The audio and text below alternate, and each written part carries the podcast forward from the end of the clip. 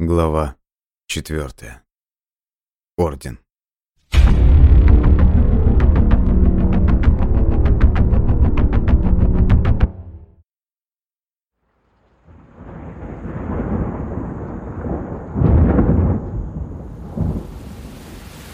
Поздний вечер и разгул стихий за окном сделали улицы совсем пустынными и безлюдными.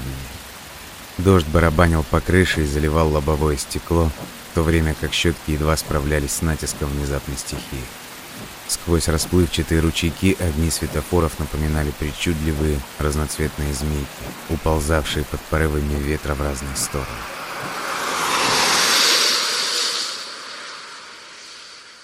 Джек вел машину плавно и быстро одновременно. Его руки на полном автопилоте вращали руль темно-синего Форда, направляя машину по странной зигзагообразной траектории. Он сворачивал с одной улицы на другую, совершенно не имея никакой цели. Сейчас его сознание находилось словно в затянувшемся трансе. Визит в корпорацию «Атлантис» и вид подопытных арсантов разбередили не только его душу, но и подняли внутри небывалые слои воспоминаний. Сейчас перед ним вставали картины прошлого, о которых он в обычной жизни старался не вспоминать. Хотя кого он обманывает? Себя в действительности он вспоминал те трагические события каждый день. Каждый день перед его внутренним взором вставала картина перевернутого автомобиля, объятого пламенем. Он, юный подросток, тогда так и не успел расспросить родителей о причинах их внезапного бегства. Ему было просто не до этого. В его детской жизни в то время были совсем другие интересы. Игра в футбол, походы с друзьями в кино – и катание на велосипеде. До сегодняшнего дня, когда он вновь спустя много лет увидел Кайла Пирсона, Джек практически не помнил, что иногда мать приводила его к себе на работу. Джек не помнил, а скорее даже не понимал, чем занимались его родители. Он знал, что они были учеными, и этого ребенка было вполне достаточно. Если бы не шапочка с проводками на голове юного Арсанта, Джек ни за что не вспомнил бы, что когда-то и сам проходил похожие тесты в лаборатории своей матери. К счастью, он никакими гениальными математическими способностями не обладал, да и вообще учиться ему было неинтересно. И вот картина горящего автомобиля вновь стояла перед ним. Каждый раз, когда Джек пытался вспомнить предшествовавшие аварии моменты, у него ничего не выходило. Он не помнил ни того, что было до, ни того, что произошло после. Иногда Джек даже думал, что кто-то нарочно стер ему память, но более вероятно, что эта частичная амнезия была последствием той аварии или последовавшего за ней лечения в госпитале, где ему каждый день ставили какие-то капельницы с лекарствами, тормозившими активность его мозга после черепно-мозговой травмы. Единственное его смутное воспоминание – это рука с татуировкой в форме перекрещенных семерок, которая протягивается к нему, чтобы вытащить его из горящей машины. Но когда он протягивает свою детскую руку навстречу, то ее грубо отталкивают в сторону, а рука с перекрещенными семерками на запястье выдергивает из-под тела его матери голубую папку с тесемками и логотипом Atlantis Corporation. То, что находилось в этой папке – очевидно, было важнее его жизни и жизни его родителей. С тех пор Джек ненавидел Атлантис и все, что было с ним связано. С тех пор он дал себе клятву найти проклятых семерок и покарать их за убийство своих родителей. Вся его жизнь с того момента, как он вышел из больницы осиротевшим подростком на улицу, была подчинена только этой цели. Занятие спортом, служба в армейском спецназе, а после в полиции – все это было частью его длинного пути. Расследование, длиной во всю его сознательную жизнь. А в голове засела и крутилась, как заезженная пластинка фраза капитана Мёрфи. «Их не существует, Джек. Это только твоя фантазия». Джек отогнал неприятные видения и вытер со лба выступившие капли пота. Внезапно до него дошло, что сумасшедшая гонка по городским улицам давно завершилась и теперь он сидит в небольшом переулке внутри своей незаглушенной машины. Гроза закончилась столь же внезапно, как и началась. Дождь все еще стучал по крыше автомобиля, но уже терял свою силу, постепенно переходя в мелкую морось. Джек привычно бросил быстрый взгляд по сторонам, стараясь сориентироваться, и вдруг все понял. Он уже бывал на этой улице раньше. Пока он предавался своим воспоминаниям, его ноги подсознательно принесли детектива к лавке Марония. Судьба словно играла с ним, подкидывая загадки одну за другой. Впрочем, визит сюда был вполне логичен. Именно здесь он получил первый кусочек пазла, собрать который он должен был самостоятельно. Что ж, у него и впрямь были вопросы к владельцу лавки, который явно многое не рассказал Джеку во время их первого знакомства.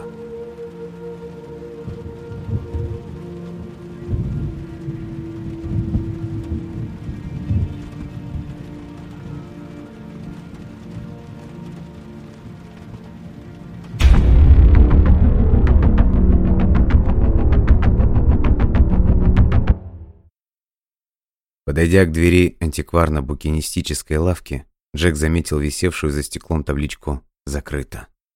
Он уже протянул было руку к бронзовой кнопке электрического звонка, когда порыв ветра слегка колыхнул дверь. Мягко нажав на нее, Джек удостоверился, что дверь не заперта, и это было не очень похоже на осторожного Марония. Присмотревшись к дверному косяку, покрытому коричневым лаком, Стоун увидел характерные следы вмятин на его поверхности. Дверь явно открыли с помощью металлической фомки. С замком возиться не стали. Действовали грубо, но эффективно. Подумал Джек, и его рука автоматически скользнула за револьвером в плечевой кобуре.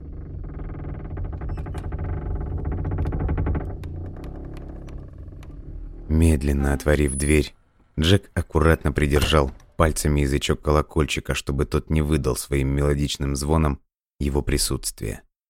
Внутри царил полумрак, но из дальнего угла зала сквозь стеллажи с книгами пробивалась узкая полоска света. Она шла сверху, со второго этажа, где вчера Марони, сидя в своем кожаном кресле, разглагольствовал о происхождении человечества. Придерживаясь левой рукой за перила, Джек приготовился на цыпочках подняться по ступеням, когда сверху послышался грохот, чей-то стон и затем грубый голос с немецким акцентом отчетливо произнес. «Я спрашиваю в последний раз. Где она?» «У меня ничего нет. Прошу, не бейте меня!» «Время разговоров прошло, и тратить его на побои я больше не собираюсь. У тебя есть ровно три секунды, чтобы сказать, где она». «Айн! Цвай!» Джек ворвался в кабинет Марони ровно в тот самый момент, когда послышался щелчок взводимого курка. Мощным ударом ноги Стоун на ходу вышиб пистолет из руки бандита и врезался всей своей тушей в противника, стараясь сразу же повалить его на пол. Впрочем, уже в полете Джек осознал, что это было его ошибкой. В комнате находился кто-то еще. Тело соперника напоминало каменную глыбу, и несмотря на отличные навыки и силу, Стоуну не удалось сходу одолеть соперника – его пистолет с грохотом отлетел к краю комнаты, но светловолосый гигант сумел моментально перегруппироваться и встретил прыжок Джека встречным ударом в голову. От сильного сотрясения в глазах заплясали звездочки, однако Джек не напрасно тренировался всю свою жизнь. Уже падая на пол, он сумел захватить врага за полы его короткой куртки и резким рывком утянуть его за собой вниз. Оказавшись на полу, Джек, зрение которого еще не восстановилось, Наотмашь ударил рукой с зажатым в ней револьвером туда, где, как ему казалось, должна была находиться голова блондина. Очевидно, рукоятка оружия попала тому в лоб или в висок, потому что по руке потекла теплая струйка крови, и гигант охнул. Его огромное тело на секунду отпрянуло в сторону, а пальцы руки, которыми он успел схватить Джека за горло, ослабли. Этой секунды было вполне достаточно, чтобы сделать рывок ногами в сторону. Джек сумел вырваться из смертоносной хватки. Сквозь пот, смешавшийся с чужой кровью, Джек увидел рядом с собой связанного антиквара, лежавшего на опрокинутом на полу стуле. Тот ошеломленно мотал головой из стороны в сторону и что-то кричал Джеку, но детектив и сам уже все понял. Скачив на ноги, он тут же оказался лицом к лицу с другим противником, в руках которого было оружие, снаряженная ядовитыми дротиками. Последствия их применения Джек знал хорошо и не хотел повторить судьбу покойного Трэвиса. Уходя с линии выстрела, детектив Стоун нырнул в ноги стрелка в тот самый миг, когда в комнате отчетливо послышались два коротких выстрела из пневматики. Один из дротиков с ядом прошил воздух в считанных миллиметрах от его лица и впился стальной иглой в деревянный паркет кабинета. Джек сбил нападавшего с ног, и когда тот упал на него сверху, то полицейский, не глядя, выстрелил в ответ. Затем еще и еще раз. Тело обмякло, придавив Джека к полу. Комната наполнилась сизым пороховым дымом. Сбоку послышались торопливые шаги, и Джек поспешил вновь высвободиться из-под преступника. Тот самый миг, когда он сбросил с себя тушу врага, одновременно удерживая его кисть на болевом приеме, блондин подскочил к окну и выбил ботинком изящный тонкий переплет. Стекло со звоном рассыпалось на сотни осколков, и Джек поспешно выстрелил в спину светловолосому громилы. Бежевая куртка быстро мелькнула за окном, снизу послышался мягкий шлепок и топот ног, быстро удалявшихся по мостовой. Джек резко огляделся по сторонам, убеждаясь, что нападавших было только двое.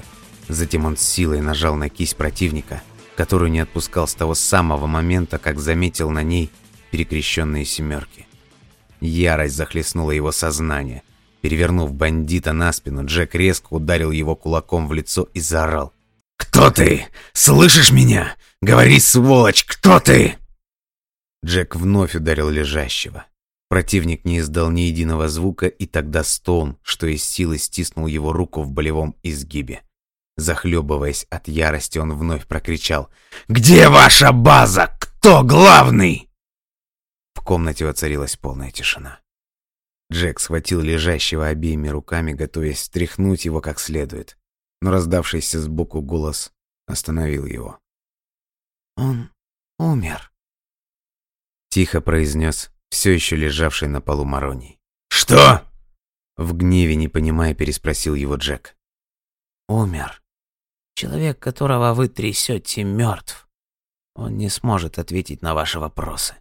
«А ты, старый хрен!» Джек повернул рассверепевшее лицо к Мароне.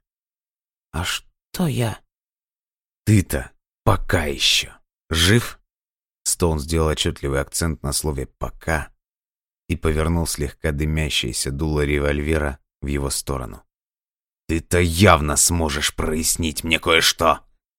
Марони растерянно заморгал глазами и сощурился.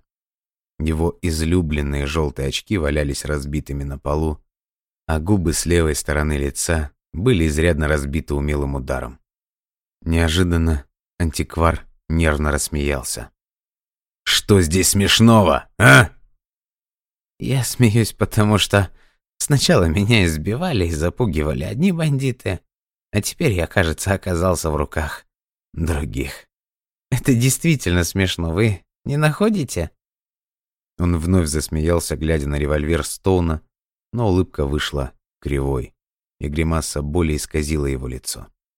Внезапно он стал абсолютно серьезен, видя, как детектив спрятал револьвер в кобуру и навис прямо над ним.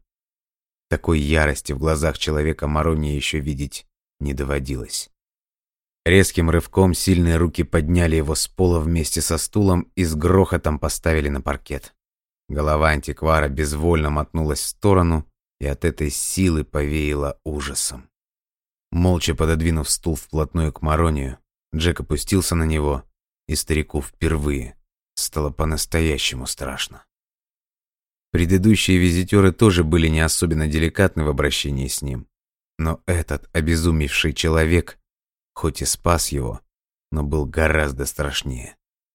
Посмотрев сначала на лежавший сбоку труп, а затем на перепачканное кровью лицо Стоуна, он понял, что время шуток давно прошло, и его ждет большой разговор. «Вы, вы меня развяжете?» Заикаясь, промямлил антиквар. «Что?» Э, руки. Руки очень болят. Вы бы не могли меня развязать?» Жалобно попросил он и тут же быстро добавил. «Я... я вам все расскажу. Вы же знаете, у меня от вас никаких тайн нет. Ох!» Джек резким движением развернул стул со связанным пленником на 180 градусов, затем дернул за конец веревки, ослабляя узел, и ловко спустил несколько петель, завязанных за спиной рук антиквара. Затем он вновь развернул стул лицом к себе и посмотрел прямо в лицо перепуганного старикашки. «Лучше?» — коротко спросил он. «Да, спасибо». «Тогда рассказывай». «Что именно вы бы хотели узнать?» Витиевато спросил антиквар, хитрые глазки которого бегло пробежались по лицу Джека в поисках ответа на вопрос. «Книга у тебя, это я уже понял». «Нет, что вы! Я ведь говорил вам, что...» «Она меня не интересует», — резко отрезал Джек. «Тогда что?» Марони недоуменно посмотрел на полицейского. «Все охотятся только за ней». «Прежде всего, я хочу знать, кто эти люди». Стоун указал рукой на труп, лежащий всего в метре от них, и старик скривился, не желая без надобности смотреть в ту сторону. «Я не уверен». Мароний начал ерзать на стуле, на ходу пытаясь придумать какую-то версию. «Быть может, это просто грабители. Знаете, в моем магазине все же немало ценных вещей». «Вы нацист?» – перебил его Джек. «Нет. С чего вы это взяли?» Джек встал со стула, прошел через кабинет Марони и снял с одной из полок массивную золотую статуэтку с отчетливо оттиснутой на ней свастикой. Затем он вернулся к столу и громко поставил ее на поверхность, словно припечатав золотым слитком свое утверждение. Потом молча посмотрел на хозяина кабинета. «Ах это!» Марони вновь заискивающе заулыбался, кривя левой стороной рта, на которую уже наливался огромный синяк. Это довольно типичное заблуждение. Свастика, на которую вы, очевидно, намекаете, не имеет к нацизму ровно никакого отношения. Не считая, конечно, периода Гитлера, который активно использовал ее в своих пропагандистских целях. Знаете, ведь даже само название «свастика» было введено в обиход совсем недавно. Этот древний символ обозначал у многих народов абсолютно разные вещи. Изначально он был символом движения, жизни, солнца, света, вселенского благополучия. Например, греки называли этот знак тетраграмма, так как видели в свастике комбинацию из четырех букв гамма – Г. А что тогда означает две перевернутые гаммы? Или две семерки? Джек схватил труп за руку и повернул кисть татуировкой к лицу Марони. Когда тот попытался отвернуться, Стоун схватил его второй рукой за шею и развернул в нужную ему сторону. Антиквар нехотя посмотрел на татуировку.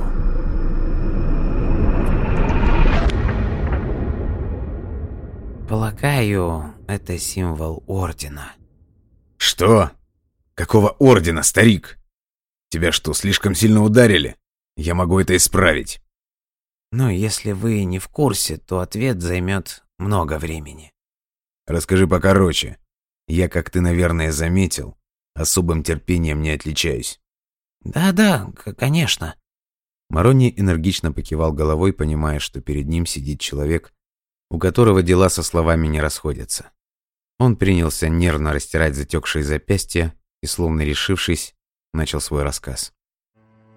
Насколько мне известно, Орден – это некое тайное общество, истоки которого уходят корнями в средние века – вы, должно быть, слышали о розенкрейцерах, вольных каменщиках-масонах или иллюминатах.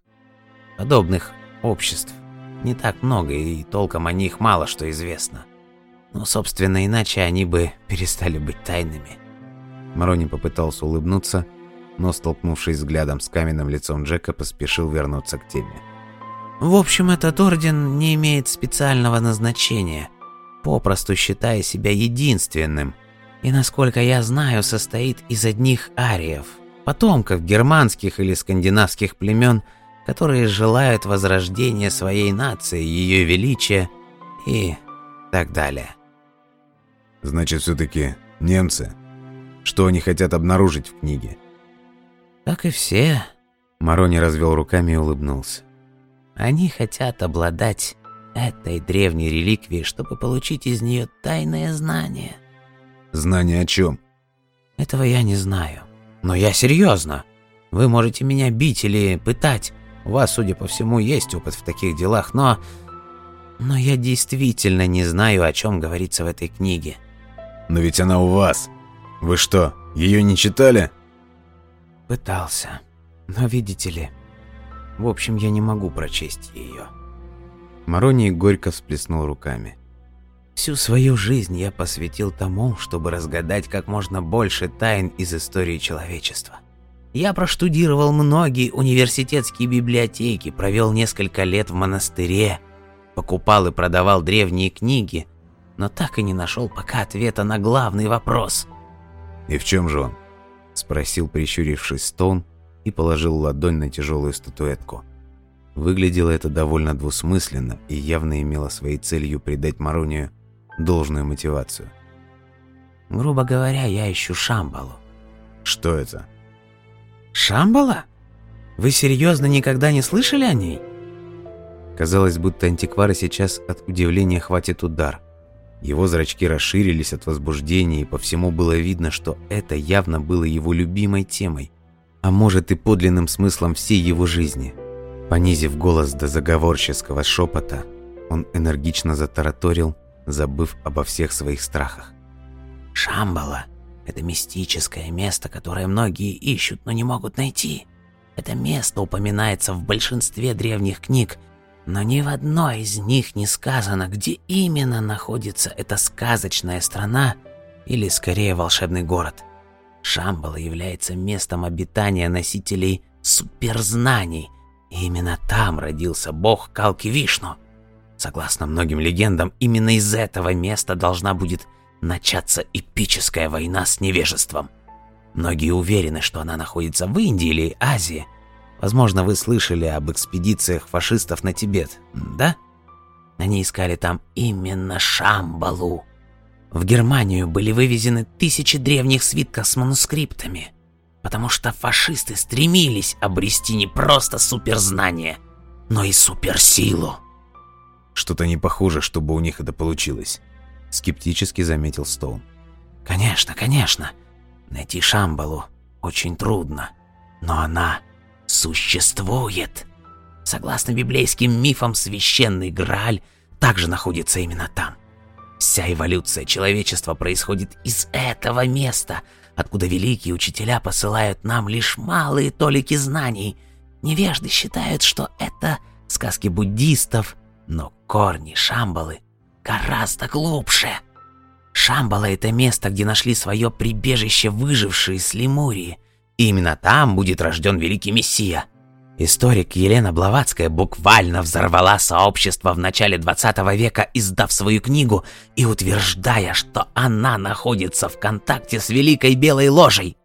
У меня есть эта книга, и там утверждается, что ложа это центральный орган управления, расположенный в самом центре Шамбалы. Это вполне конкретное, физическое место на Земле.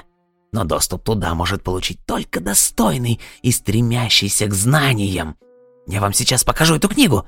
Марони скочил со своего места, но Джек ловко поймал его за полы одежды и усадил обратно на стул. Он посмотрел прямо в глаза старика и отчетливо произнес свой вопрос. Перестаньте почивать меня своими рассказами. Я спросил вас о другом. А именно почему вы не смогли прочитать свою книгу истины, в которой, как я подозреваю, указан путь именно к этой вашей Шамбале? Вы правы. Марони осекся. Книгу нельзя прочесть, во, во всяком случае, пока. Дело в том, что она не только написана на древнем языке, но, судя по всему, зашифрована. Я уже работаю над ней несколько дней, но пока что мне не удалось найти ключ. В ней не хватает одного фрагмента, и без него мне будет крайне трудно осуществить перевод, если вообще это возможно сделать. Я уверен, что знаю, где его можно взять. Спокойно и несколько отстраненно произнес Джек. Вы серьезно? У вас есть ключ книги истины? Но это же просто невероятно! Где? Где вы его нашли? Руки Марония просто затряслись от волнения, и лицо покрылось испариной, но Джек не стал отвечать ему. «Если будете паинькой, возможно, я расскажу вам». «О, я сделаю для вас что угодно, мистер Стоун!» Старик вскочил со своего места, и полицейскому пришлось вновь силой усаживать возбужденного собеседника в кресло. Не сомневаюсь. Так что для начала ответьте ко мне, дорогой друг. Где все же находится штаб-квартира или что-то подобное у этого ордена? Судя по их обращению с вами, они входят в круг ваших друзей, и вы должны это знать. Орден? О да, эти парни всегда действуют довольно грубо и прямолинейно. Это мне и без вас хорошо известно. Со злобой скрипнув зубами, прошипел детектив. Где мне найти их? Я не знаю, просто ответил Марони и как-то совсем по-детски пожал плечами. Казалось, его мимика была вполне искренней. Я никогда не интересовался ими всерьез, да это и чревато, знаете ли. Я знаю лишь, что они ищут свой путь к истокам и обладают немалым могуществом. Они как-то связаны с Атлантисом. Атлантис? Это который поисковик и IT-гигант? Не знаю. Вряд ли. Почему вы об этом спросили? Джек молча поднялся со своего места, понимая, что его голова уже начинает раскалываться от напряжения, а полезной информации от спасенного им антиквара крайне мало. В то же время все это было как-то между собой связано. Просто он пока не видел как. Марони вскочил за ним следом и поспешно заговорил. «Э, «Насчет ключа, мистер Стоун, вы говорили, что сможете помочь с расшифровкой». «Вот что, Марони, чтобы вам было яснее, отныне вы работаете на меня. Я помогу вам с поисками вашей Шамбалы, но только в том случае, если вы неукоснительно будете выполнять мои задания. Я слушаю вас, офицер. Э, мистер Стоун. Задание первое. Спрячьте вашу книгу, так чтобы до нее реально было трудно добраться. Мне можете не говорить, где она. Без ключа книга все равно бесполезна, а вас это защитит на какое-то время. Э, ясно. Что-то еще? Да. Второе задание надо выполнить максимально тщательно. Соберите мне из ваших архивов все, что найдете об этом ордене. Когда он впервые появился, где, как, что известно о его лидерах, какие у них цели. Важны любые имена или географические места. Вы поняли меня? Соберите мне максимум данных. Справитесь? Конечно. Я, знаете ли, однажды... До свидания, Марони. Оборвал его Джек, я сам на вас выйду. И заприте дверь как следует, желательно изнутри и на какой-нибудь засов. Джек вышел из кабинета и начал спускаться по лестнице на первый этаж. Ступеньки заскрипели под его массивным телом, а голова детектива уже не на шутку болела от всей этой мистической дребедени. Он миновал ряды запыленных полок, вяло посмотрел на сотни корешков книг, ящик с картинами и свитками, прошел мимо деревянных статуэток деревянных башков. У самой двери его нагнал запыхавшийся Мароний. «Простите, мистер Стоун, но вы не сказали, что мне делать с этим... Э, трупом?» «Да, что делать с трупом? Я, конечно, готов на многое, но это для меня, знаете ли, слишком». «Я разберусь. А сейчас просто заприте за мной дверь и приступайте к работе».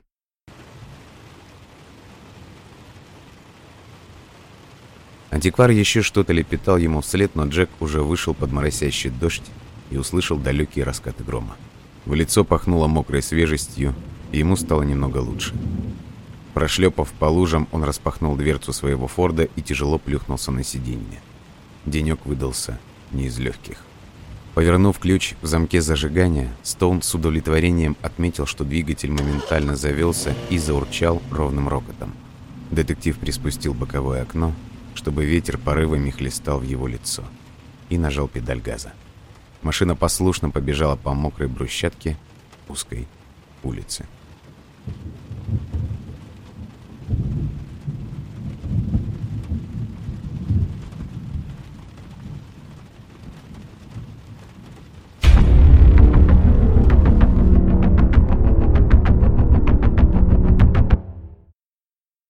Дома детектива никто не ждал. Можно было, конечно, поехать в участок, который давно стал ему вторым домом но сегодня ехать туда не хотелось. Скорее всего, капитану Мёрфи уже доложили о его визите в Atlantis Corporation. А значит, ничего, кроме очередной взбучки, его там не ждет. Над городом снова сгустились дождевые тучи, сделав и без того темную ночь еще более мрачной. На душе было чертовски муторно от всех этих искателей древних знаний, арсантов и фашистского ордена. Джек не сомневался, что виденный им сегодня крепкий блондин которому удалось сбежать через окно, был именно тем самым человеком, которого Стоун подозревал в убийстве ученого. Было безумно жаль, что он упустил его, и не менее жаль, что шальная пуля убила второго бандита. В то же время Джек испытал радость от того, что его многолетние поиски «семерок» наконец обрели вполне реальную форму. Еще никогда в жизни он не подходил так близко к разгадке тайны семейной трагедии. Вся эта нелепая череда событий последних дней имела под собой явный след к разгадке старой истории. Увидев яркие огни ирландского паба «О Моллис», Джек решительно припарковал машину у тротуара и вошел внутрь, на ходу стряхивая мокрые капли со своей куртки. У барной стойки сидело два каких-то невзрачных джентльмена, просаживающих последние деньги за выпивкой, а в дальнем углу заведения небольшая компания резалась в пул за зеленым столом. Никто не обратил на него внимания, и Джека это устраивало как нельзя больше. Он заказал бармену две порции бренди и присел за дальний, плохо освещенный столик. Несмотря на усталость, мысли продолжали роиться в его голове, и просто так их было не унять. Опрокинув жгучий напиток в глотку, офицер почувствовал себя лучше и заказал себе еще. Видела бы его сейчас эта напыщенная доктор Крау. Джек ухмыльнулся, вспоминая пренебрежительное выражение лица брюнетки. Выпил и с громким стуком поставил рюмку на стол. «Есть будете, сэр?» Поинтересовался крепкий коренастый бармен, не отрываясь от протирки бокалов. «А пусть ко мне приготовят мясной пай», сказал детектив, только сейчас ощутив урчание в своем желудке. Он ведь ничего не ел с самого утра, а душевных и физических сил сегодня ушло немало. И повтори мне выпивку. Да, сэр. Джек осознал, что сейчас больше всего он хотел бы напиться. Ему было плевать на все, потому что он оказался прав. Семерки существуют, и они повинны в гибели его родителей. Сегодня он встал на путь мщения и убил одного из них. Теперь же он собирался выжечь осиное гнездо дотла. Бармен поставил перед ним бокалы, но Джек задержал его. «Неси всю бутылку». «Да, сэр», – спокойно произнес бармен, для которого подобная просьба не была чем-то особенным.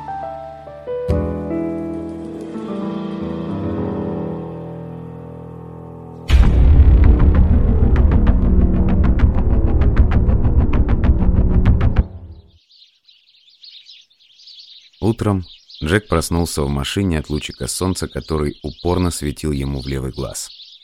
Попытавшись отмахнуться от него рукой, Стоун не сумел прогнать солнце. Изменить позу на откинутом сиденье тоже не удалось, и пришлось просыпаться. Впрочем, если бы не утреннее солнце, то его мочевой пузырь, наверное, просто лопнул бы внутри. Выскочив из машины на улицу, Джек поежился от утреннего холода и побежал в сторону парка, заросшего густым кустарником. Всю ночь лил дождь и бушевала гроза. Однако Джеку это ничуть не мешало спать. Конечно, машина не могла сравниться по комфорту с мягкой кроватью, но Стоун не впервые спал в ней и уже приспособился и к этому. Он не очень хорошо помнил, как уходил из паба, но зато помнил кое-что из своих ночных размышлений. Вернувшись в машину, он отхлебнул воды и бросил смятую бутылку на соседнее кресло. Повернув ключ в замке зажигания, детектив первым делом отправился в сторону Атлантиса по утренним улицам. Дорога заняла около получаса, и за это время он почти проснулся и привел свои мысли в порядок. Понимая, что с небритой рожей и страшным перегаром он вряд ли пройдет через центральный вход, Джек объехал стеклянную башню по кругу и заехал на территорию с восточной стороны. Вчера он хорошо видел сверху учебный городок с беспилотными машинами и запомнил, что неподалеку от него находились вертолетные площадки. Оставив машину в небольшом подлеске, Джек с разбегу перескочил проволочный забор, затем короткой перебежкой преодолел открытый периметр и соскочил в яму. Сидя в водосточной трубе, он слышал, как над ним проехала машина охраны, обождал немного и вылез. Прихватив из канавы толстую палку, Джек пробежал до следующего забора и убедился, что в него плетена колючая проволока. Сломав палку пополам, Джек упер обломки в землю и приподнял ими нижнюю нитку с иголками. Перевернувшись на спину, он надел ботинки на руки и, аккуратно отводя шипы в сторону, быстро проскочил внутрь. Невдалеке послышался рокот приближающегося вертолета.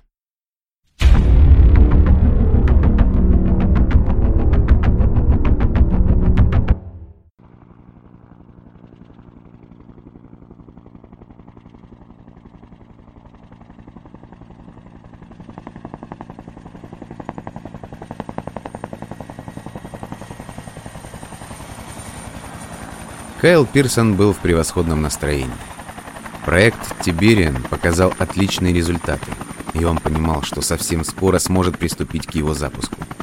Пилотные испытания показали, что люди крайне заинтересованы в его новом продукте, так что уже в ближайшем будущем он сможет стать богаче на десяток миллиардов долларов. Внушительная победа даже по его меркам. Хотя Пирсон знал, что это будет лишь началом. Винтокрылая машина мягко приземлилась на широкие колеса, и от ангара по бетонной дорожке уже несся его любимый джип. Выйдя из вертолета на посадочную площадку, Кайл улыбнулся ясной солнечной погоде, которая радовала его намного больше, чем вчерашний дождь. В воздухе пахло мокрой травой, а легкий ветерок приятно щекотал кожу лица. Внезапно он заметил, что сбоку к его вертолету бежит одинокая фигура, перепачканной зеленой травой одежде.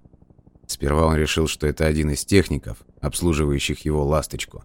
Но потому как джип с охраной метнулся на перерез бегущей фигуре, понял, что кто-то несанкционированно проник на его территорию. Кайл поморщился. Он не любил подобные сюрпризы. Джип резко затормозил, и трое охранников, вооруженных электрошокерами, выскочили на взлетное поле. Они преградили путь бегущему, но тот разметал их на бегу, словно это были не одни из лучших бойцов, а картонные макеты. Бегущий подбежал уже на расстоянии 40 ярдов, когда из-за спины Пирсона вышел пилот вертолета и достал из кобуры свою 38-ю беретту. Он прицелился и приготовился к выстрелу, однако Кайл рукой отвел его ствол в сторону, вышел вперед и громко прокричал. «Нет нужды калечить моих людей, Джек!» Бегущий подбежал вплотную и остановился перед Пирсоном. Сзади к нему приблизились потрепанные охранники, один из которых попытался ухватить Джека за плечо, однако тут же оказался поверженным на землю. Стоун ловко держал его выкрученный сустав одной рукой, и охранник орал благим матом на все взлетное поле. «Джек, отпусти его!» — примирительно сказал Пирсон. Затем он кивнул охране. «Господа, этот человек не опасен. Я его знаю, и он не наделает глупостей. Верно, Джек?» «Да, дядя Кайл», язвительно ответил полицейский. «Опустите оружие и пропустите детектива Стоуна ко мне. Мы поедем на моей машине». Расположившись на заднем сидении большого черного «Шевроле», Пирсон внимательно всматривался в лицо Стоуна. После небольшой паузы на его лице вновь появилась извечная улыбка, которая, похоже, была в моде у преуспевших миллиардеров. «Джек, послушай меня. Я знаю, что ты переживаешь гибель своих родителей и хочу, чтобы ты услышал это от меня. С самого начала. Я искренне сожалею об этом. Ты был маленьким и, возможно, не помнишь этого, но мы втроем сильно дружили друг с другом. Еще с университета. Майкл потом женился на Оливии, твоей матери. Но мы все еще были как одна большая семья. Семья ученых, объединенных общими увлечениями. Я искренен с тобой, Джек. Мне долгое время не хватало твоих родителей. Да я и сейчас иногда с большой тоской вспоминаю те ушедшие времена, когда мы затевали все это. Кайл повел рукой в сторону приближающейся башни Атлантиса, которая на солнце сияла словно елочная игрушка в форме гигантской зеркальной шишки. Улыбка сменилась выражением печали, и Джеку на секунду показалось, что он видит подлинную грусть на лице главы корпорации.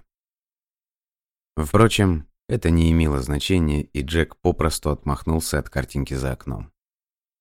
Не доехав до башни метров пятьсот, машина въехала на ярко очерченный оранжевыми полосами прямоугольник и остановилась. Пол автомобиля вздрогнул, и Стоун почувствовал, как автомобиль уходит под землю, находясь на подвижной платформе. Дневной свет постепенно угасал по мере того, как машина опускалась под землю все ниже. Вскоре откуда-то сверху послышался ляск задвинувшегося люка. Но машина продолжала свой спуск вниз еще какое-то время. Когда она наконец замерла, по бокам вспыхнули разноцветные огни, и они оказались в подземном тоннеле. платформа с машиной въехала внутрь какой-то капсулы. Послышалось шипение, и вскоре Джек ощутил, как его тело вдавило в спинку кресла. Это наша транспортировочная скоростная платформа. Экспериментальный образец. Люблю испытывать все новое на себе. Голос Кайла был немного сдавленным, так как разговаривать при таких перегрузках было трудновато. В то же время было видно, что он гордится своим детищем. «Очередная игрушка, мистер Пирсон?» Можно и так сказать. Платформа мягко качнулась, притормаживая и давая возможность говорить нормально. С технологиями всегда так. Когда ты начинаешь что-то новое, то окружающие не верят тебе и смеются над твоими идеями, называя их фантазиями, игрушками или даже бредом сумасшедшего. Это уже зависит от восприятия. К счастью, за последние 25 лет мир здорово изменился, и сейчас отношение людей уже не столь пренебрежительное. Технологии входят в моду. Они вышли из автомобиля, и Джек оглянулся на скоростную платформу. Кайл перехватил его взгляд и поспешил прокомментировать. «Не обращай внимания на внешний вид и небольшую дистанцию, Джек.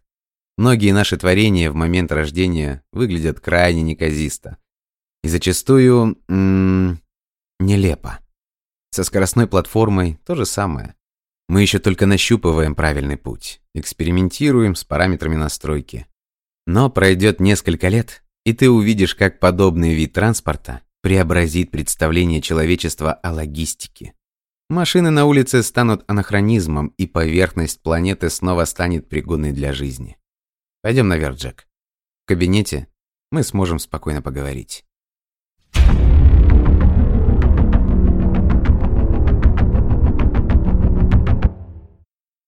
Поднявшись наверх, они оказались на том самом этаже, где накануне Пирсон проводил экскурсию Джеку. Правда, в этот раз они пошли по кольцу не налево, а направо.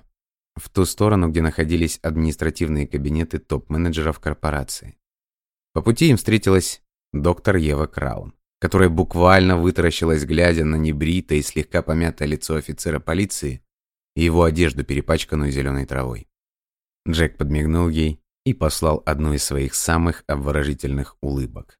Но доктор лишь фыркнула и демонстративно отвернулась, проходя мимо них.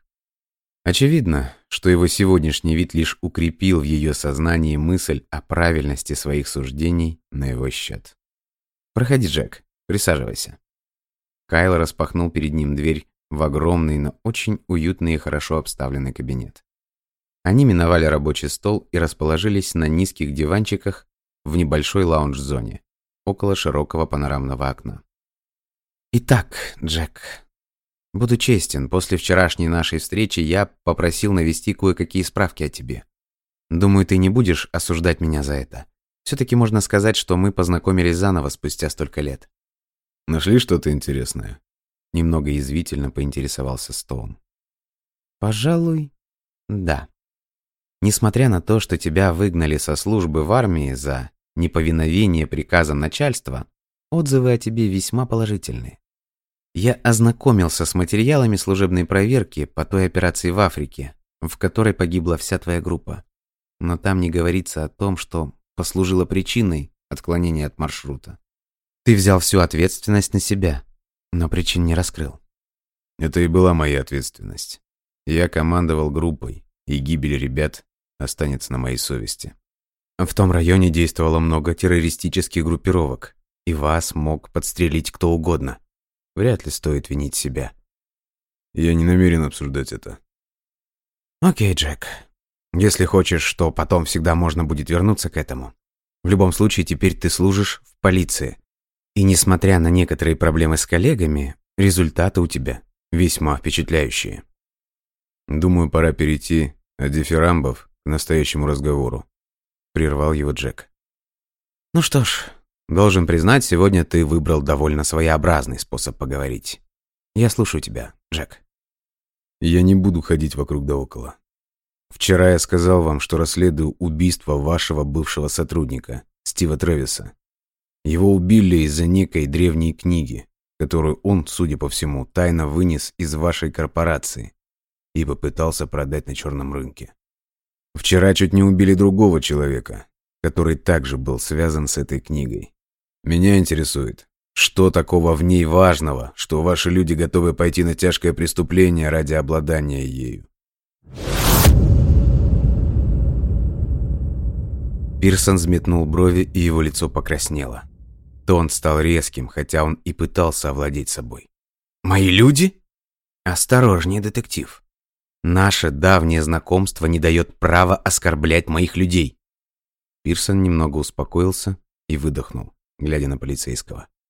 Затем налил себе очищенной воды в стакан и сделал глубокий глоток. Казалось, этой микропаузы вполне хватило, чтобы полностью взять контроль над собой. Впрочем, зная тебя, Джек, полагаю, что ты просто не умеешь скруглять углы и всегда идешь напрямик. Вероятно, у тебя есть какие-то факты, позволяющие делать подобные предположения. Предлагаю выложить все карты на стол. Со своей стороны также обещаю полную открытость. По рукам? Годится.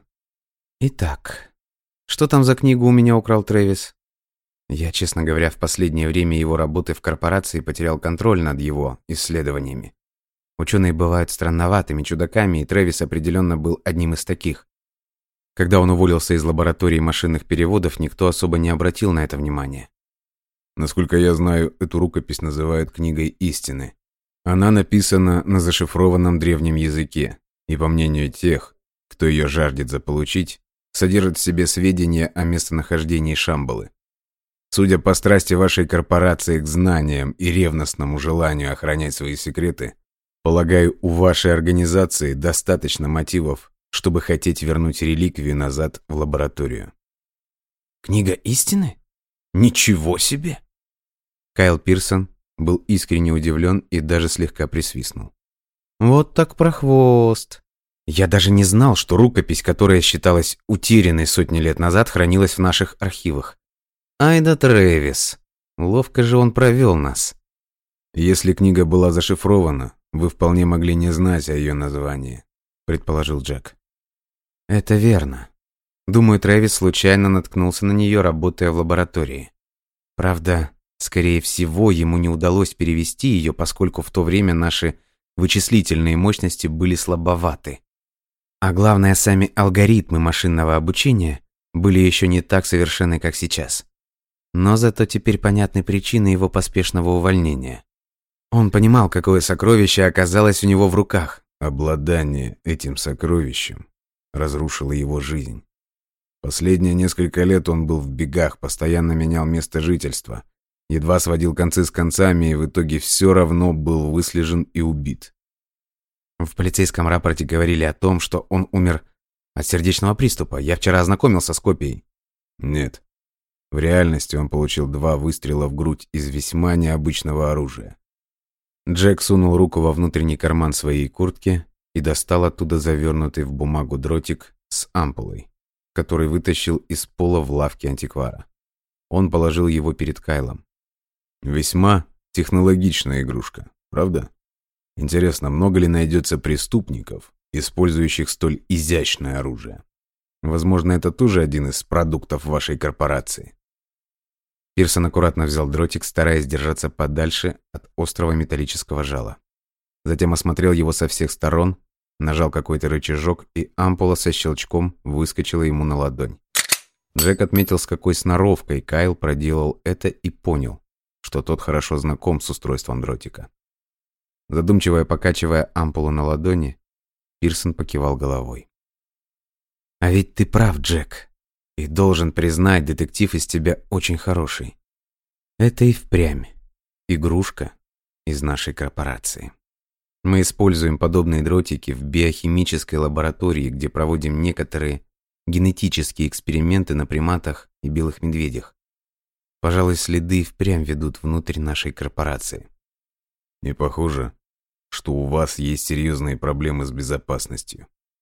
Верно. Шеф службы безопасности сменился около года назад, и похоже, что новый человек справляется со своими обязанностями недостаточно хорошо. Кражу из одной лаборатории я еще могу понять, но не простить, но из двух, да еще вот это. Честно говоря, я здорово озадачен, Джек. Какого рода исследования вы проводите в биохимической лаборатории? И какая может быть связь с книгой истины? Хорошие вопросы, Джек. Пирсон поднялся и подошел к окну. Он смотрел на свои летающие дроны и беспилотные автомобили, явно размышляя о чем-то. Потом, не оборачиваясь к детективу, медленно произнес. «Я расскажу тебе все, Джек. Не только потому, что я обещал это сделать, но и потому, что у меня сейчас больше аргументов доверять твоему опыту полицейского, чем своей службе безопасности. То, что я расскажу, возможно, будет звучать немного необычно и, может быть, даже шокирующим. Но прошу тебя дослушать все до конца, а уже потом делать выводы. Не то, чтобы эта информация была особо секретной, попадя она в общество, все равно не была бы воспринята серьезно, однако я прошу тебя не распространяться об этом. Надеюсь, речь идет не об инопланетянах, а то я как-то уже перестаю удивляться. Нет, Джек. Во всяком случае, не в том виде, как об этом пишут газетчики и прочие любители уфологии. Тогда что? Видишь ли, Джек, мы замахнулись на нечто гораздо более глобальное и крохотное одновременно. Проводя некоторые исследования, мы убедились, что есть некая субстанция, которую классическая наука не только не изучает, но даже не рассматривает как объект изучения. И это при том, что почти в каждой книге есть упоминание о ней в том или ином виде. И что это за загадочный объект? Пирсон отвернулся от окна, наполнил свой стакан водой и прямо посмотрел в глаза Джеку. На его лице не было признаков извечной улыбки. Оно было абсолютно серьезным. «Это душа, Джек». «Душа? Не понимаю, о чем вы». Я тоже долгое время не понимал и даже не признавал этого, но... Исследуя различные явления, и в частности способности арсантов, я пришел к выводу, что душа существует. Потом, когда наши исследования привели нас к изучению древних манускриптов, я понял, что мы на верном пути. Но чем дальше мы изучали эту тему, тем удивительнее становился наш взгляд на мир и его устройство. Нам трудно понять это, однако, как бы это парадоксально ни звучало, наличие души не только не противоречит научным данным, но наоборот, хорошо дополняет многие наши исследования. Может, вы и в Бога верите? Как оказалось, да. Кайл усмехнулся. Ты знаешь, я ведь был ярым материалистом, но именно благодаря этому теперь я абсолютно убежден в существовании Бога-творца.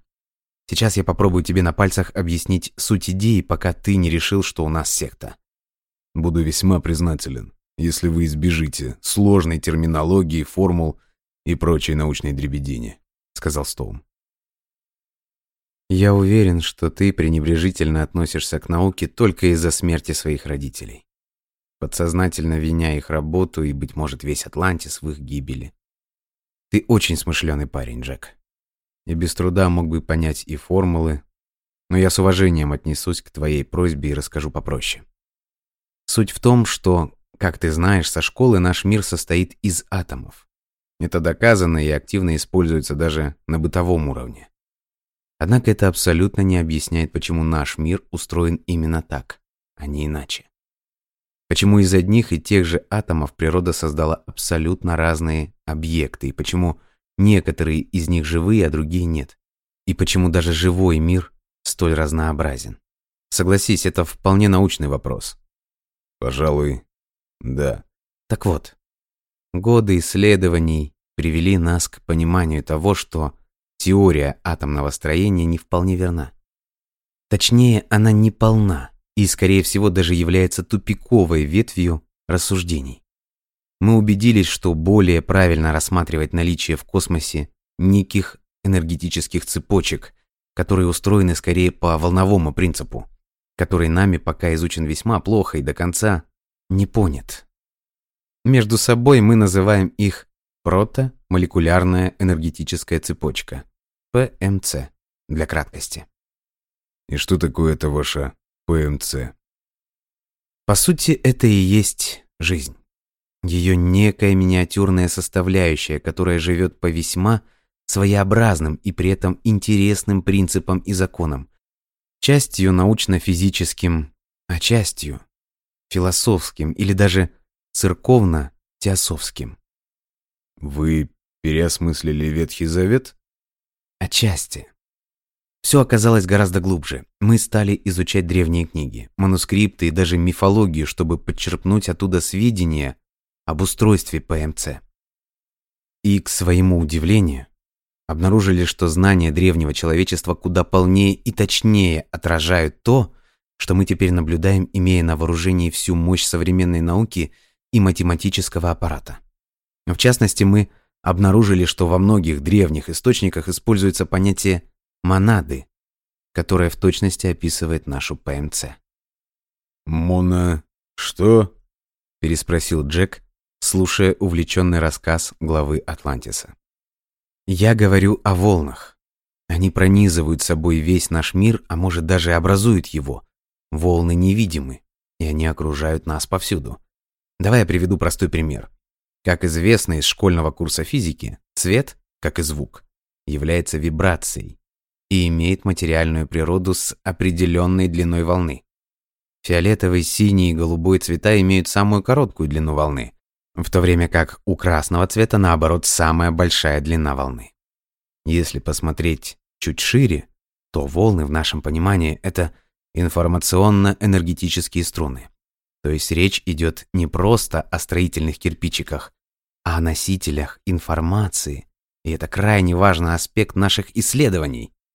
Молекула, обладающая памятью? Да, но только не отдельная молекула, а цепочка волнового характера, несущая в себе информацию.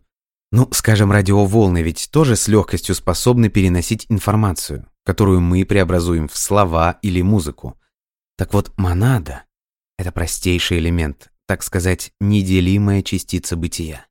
В оккультизме это основа человеческой сущности, объединяющая казуальное тело и тело духовного разума. Она известна со времен античности, и в средние века монадой называли корневую субстанцию не только человека, но и всех сложных вещей.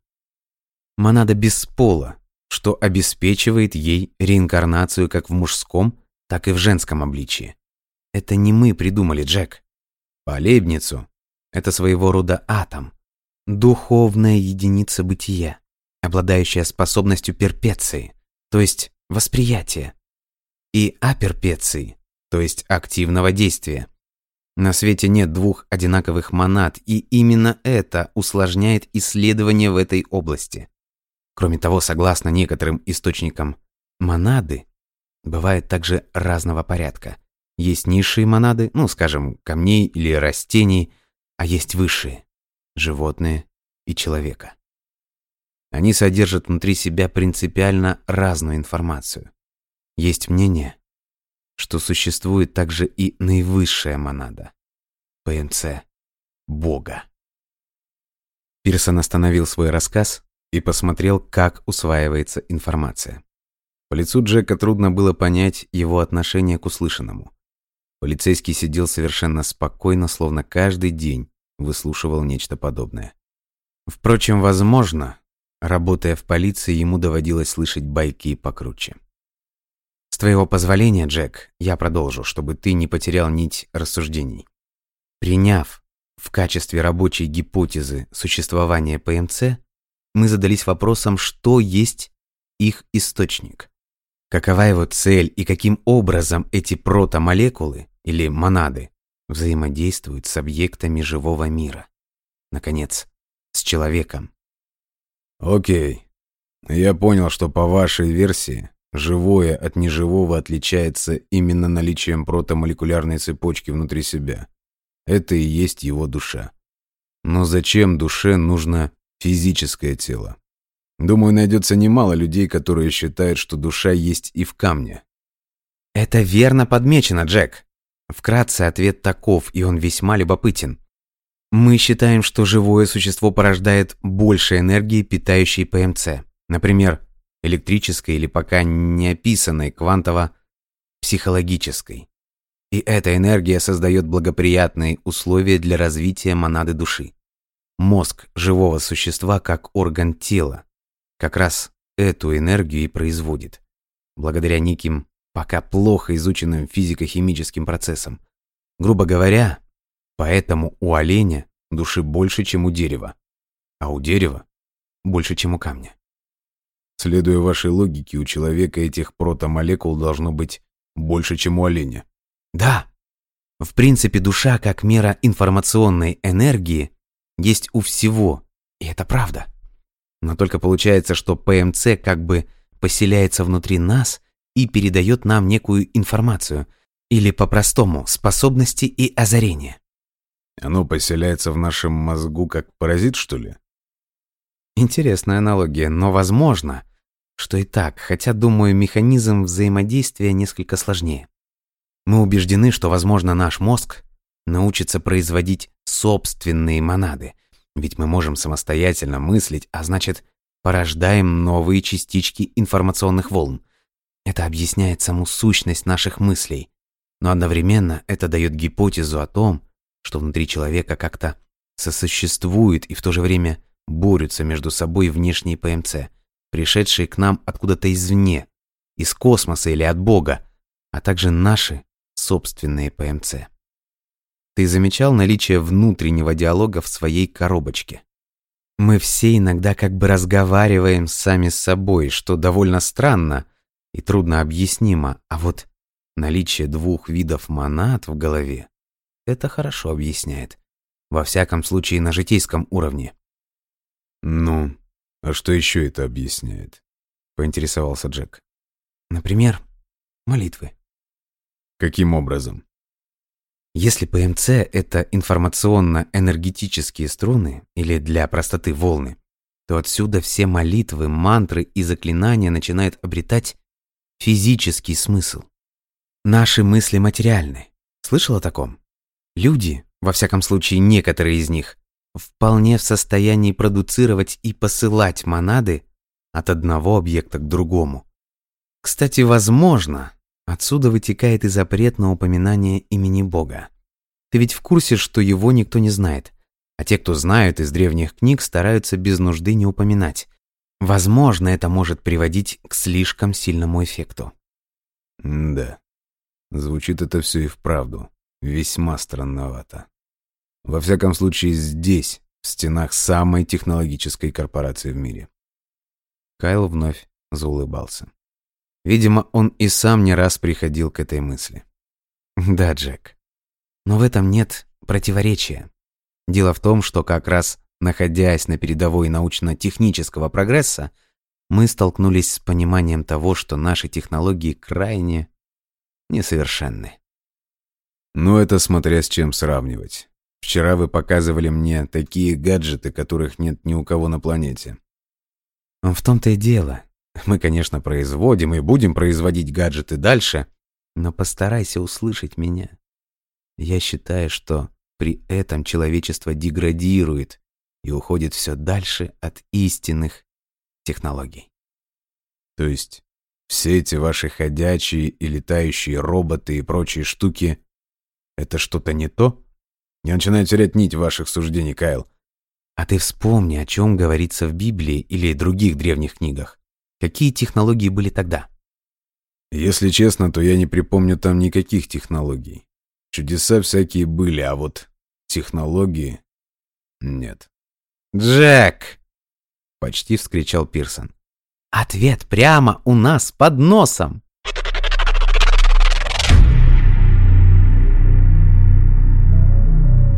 Чудеса! Это и есть правильные технологии, понимаешь? Когда Иисус превращал воду в вино, то он работал с молекулярной структурой вещества, изменяя ее так, как было нужно ему. Когда Моисей раздвинул воды моря и проложил себе дорогу по суху, то он работал с молекулярной структурой, придавая веществу, в данном случае воде, нужную ему форму и свойства – когда древние друиды поднимали тяжелые камни над землей и перемещали их с помощью колдовства на огромные расстояния, то они тоже как-то воздействовали на молекулярно-энергетические процессы внутри этих камней. Я уверен, что они делали это с помощью управления протомолекулярными цепочками. Вспомни Стоунхендж в Англии. Даже сейчас человечество не обладает технологиями, позволяющими поднять, переместить и уложить эти каменные глыбы весом в сотни тонн. Но это сделано. Как? Ответ шокирует. С помощью молитв и заклинаний. Иными словами, древние люди умели призывать себе на помощь такие механизмы, которые нами сейчас забыты. Мы должны признать, что наши современные технологии – это ничто по сравнению с этим. Вдумайся на секунду. Все, до чего додумалось человечество, чтобы вывести крохотный спутник в космос – это сжечь гигантскую бочку топлива, заключенную внутри ракеты. По сути, это примитивное решение, которое мы называем верхом технологий. Ты понимаешь, о чем я? Понимаю. Вы вознамерились стать колдуном, верно? Называй как хочешь, но я хочу постичь это. У меня есть десятки томов научных исследований с цифрами, формулами и графиками, но мы договорились вести разговор на примитивном уровне, поэтому я и стараюсь использовать максимально упрощенные примеры. Кайл вновь поднялся со своего места. Его нервная система была слишком возбуждена. Ему требовался какой-то выход энергии. Джек не знал, как относиться к услышанному. Но то, что в мозгу Пирсона с монадами было не все в порядке, он уже понял. В последние дни ему пришлось выслушать немало подобных мистических рассуждений, и он был настроен с большей долей скепсиса. Тем не менее, ему предстояло дослушать рассказ до конца. «Хорошо. Предположим, что все это именно так, как вы сказали, и ПМЦ существует и пропитывают наши тела. У кого-то больше, у кого-то меньше. Не сомневаюсь, что вы имеете гипотезу, почему это именно так. Кроме того, вы, очевидно, полагаете, что существует некий механизм управления этими ПМЦ извне, чтобы изменять свойства объекта.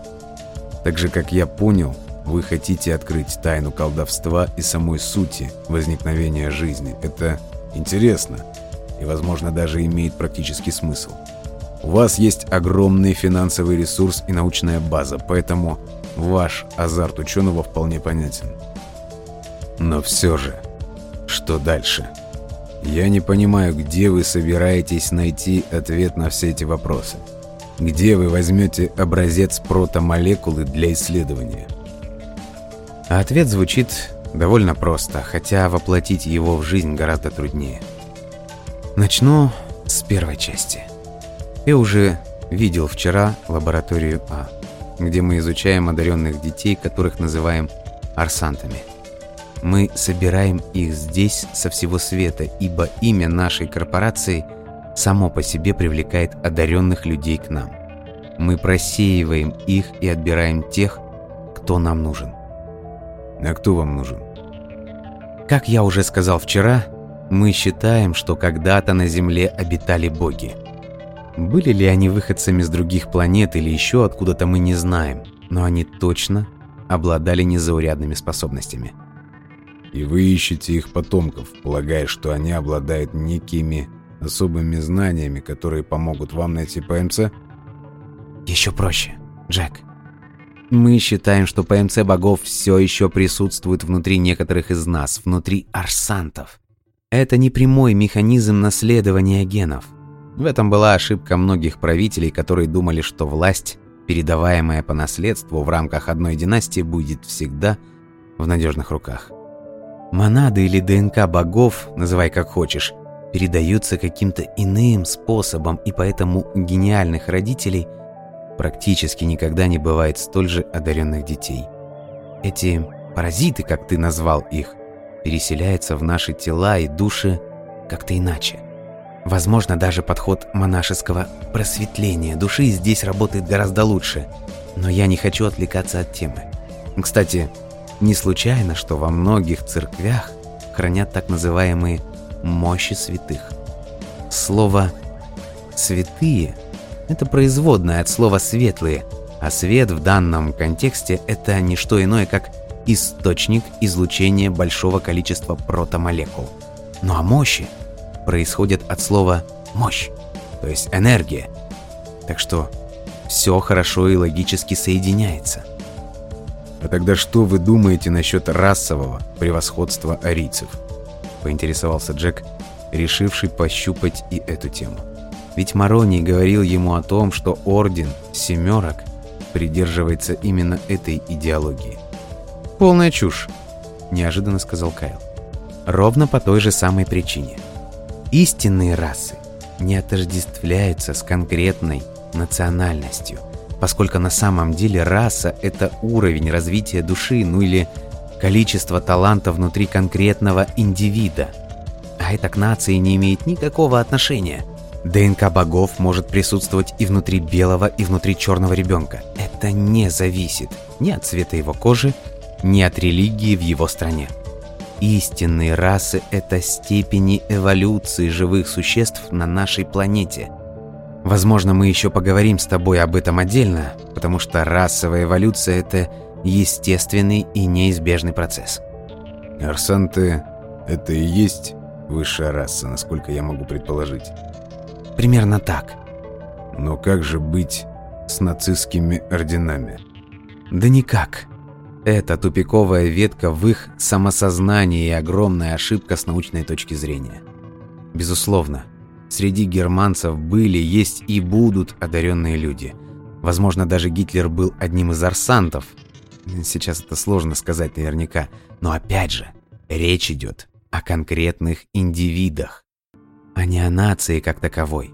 Просто фашистам в 30-е годы нужна была идеологическая основа для консолидации германской нации вокруг фюрера, и они придумали миф о своем расовом превосходстве. Повторяюсь, это полная чушь. Но в чем они были правы, так это в том, что противостояние рас неизбежно. И лично я в этой битве стою на стороне арсантов. Что это за битва? Кого с кем? А ты вспомни, как на кострах сжигали ведьм и колдунов, которые просто умели делать то, что другим было непонятно и непостижимо. Или как человечество столь же ревностно сжигало не только научные книги, но и тех, кто их написал. Того же Коперника. Арсанты всегда были разобщены и зачастую даже не осознавали, что они другие. Они всегда были слишком легкой мишенью, потому что выделялись из массы. Люди, относящиеся к низшей расе в силу своего низкого интеллектуального и духовного развития, уничтожали всех носителей божественного ДНК, загоняя человечество все дальше и дальше в пучины невежества и теряя все больше и больше крупиц древних знаний. Я помню ваши вчерашние слова о деградации человечества, и теперь лучше понимаю смысл вашей фразы. Вы, видимо, не очень-то любите людей. «Не люблю», — просто ответил Кайл. «Ясно. Насчет ответа на второй вопрос, на том, где взять недостающие знания, я уже, кажется, догадался самостоятельно», — сказал Джек. «И где же?» «Но раз мы сегодня бродим по сказочным местам, то, видимо, в той самой загадочной Шамбале, о которой многие слышали, но никто не знает, где она находится». «Верно. С одной поправкой», Пирсон лукаво улыбнулся. «Я знаю, где она».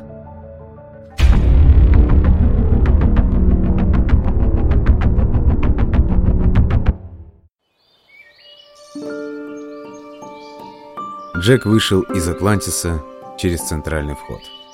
Охранник косо посмотрел на него, когда человек в мятой, испачканной одежде вышел из лифта и прошел сквозь сияющий холл ресепшена.